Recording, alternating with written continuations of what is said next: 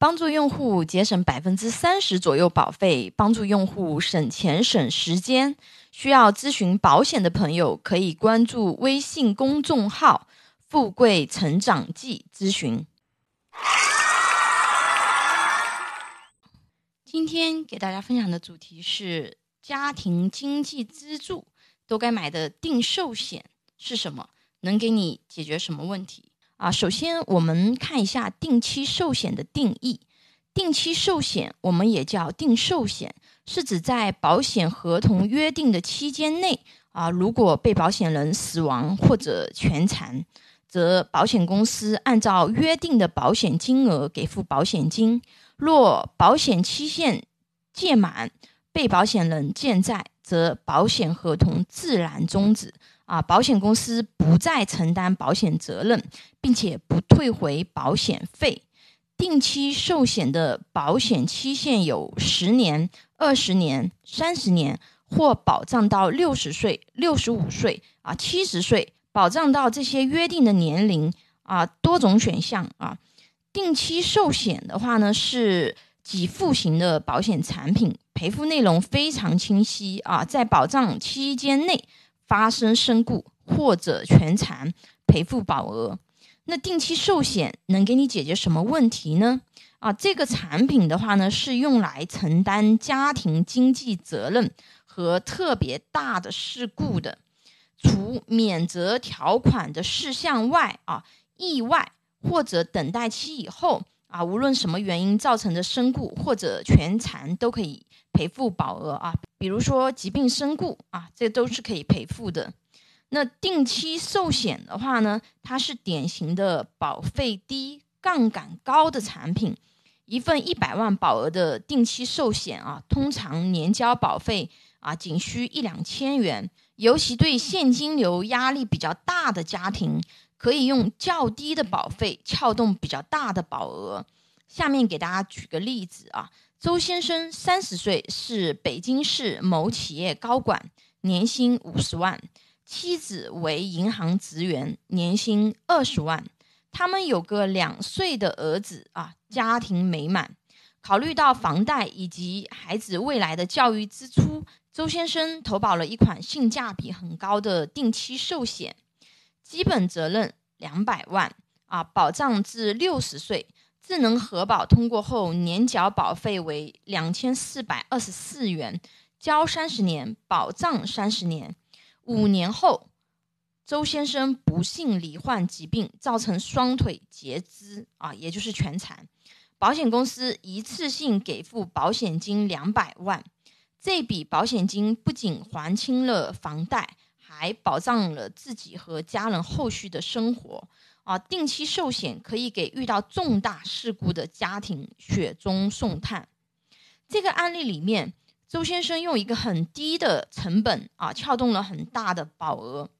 那保险其实就是我们生活正常运行的时候给自己配置的安全气垫，就像汽车都必须安装安全气垫一样。因为疾病和意外的发生呢，并不以我们的意志啊为转移。我们能做的只有做好防范措施。很多朋友搞不清楚意外险和定期寿险的保障内容有什么差异啊？这里给大家做一下科普，讲一下两个险种的一个啊这个差异啊。那意外险的话呢，它只赔付意外造成的事故啊。定寿险不止意外情况可以赔付。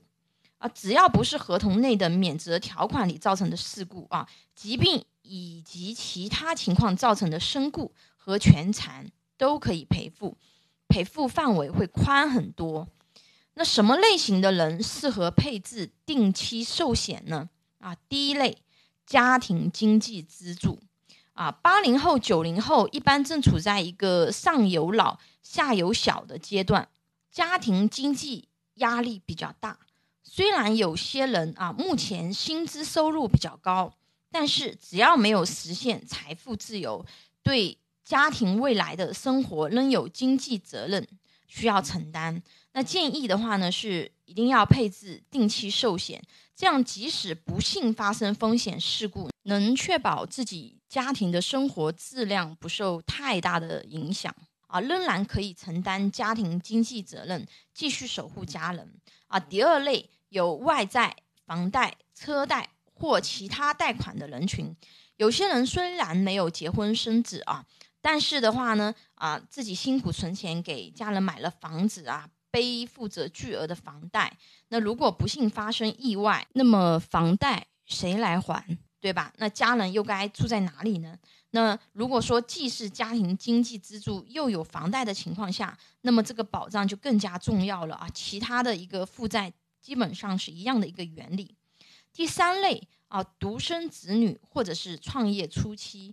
啊，对于刚工作不久的年轻人和一些创业初期的老板，他们需要高杠杆保额来对冲风险啊。如果不幸身故或者全残，父母可以有一笔赡养费啊。虽然金钱无法弥补父母的悲伤啊，但是从经济层面来说啊，它可以照顾到父母后半生的一个生活啊。这也是独生子女给父母的一份爱啊。那么，什么类型的人群不需要寿险呢？啊，或者说啊，不需要这个定期寿险呢？啊，孩子和老人啊，孩子和老人没有家庭经济责任，所以不需要定期寿险。他们只需要把基础保险保障，比如医疗险啊、重疾险、意外险做好，保障好自己有钱看病、有钱养病啊，这个就行了。那如果说老人年轻的时候没有配置这个重疾险，年纪太大的老人啊，也无需配置重疾险啊，因为年纪太大了，保费支出和保障对比啊，它不怎么合算。保险越年轻配置啊，越便宜越合算。那这堂课把很多人不熟悉的定期寿险给大家做了一下科普，很多保险业务员是不会给你分享这个保险产品的啊，甚至有的业务员他自己。都不一定会运用这个险种啊，大多数业务员的话，直接推荐的都是终身寿险。终身寿险这个险种啊，不是很适合基础保障没有配齐的人群啊。为什么这么说呢？啊，下堂课给大家分享定期寿险如何选购，应该避开哪些坑啊？里面会给大家讲解。我们公司拥有一百多家保险公司产品库。轻松货比三家，可以帮助用户节省百分之三十左右保费。如果有风险分析、保障规划需求的朋友，可以给我留言或者关注微信公众号“富贵成长记”咨询。你的鼓励和支持是我行动最大的动力。喜欢我的内容分享，请订阅、点赞、转发哟。